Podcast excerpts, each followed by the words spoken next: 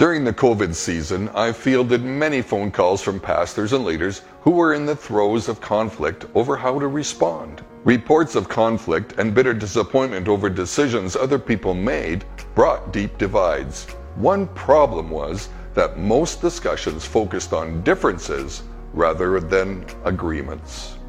As believers, we are called to make disciples of Christ. Sadly, this one point that we all agree on was seldom an agenda item for discussion.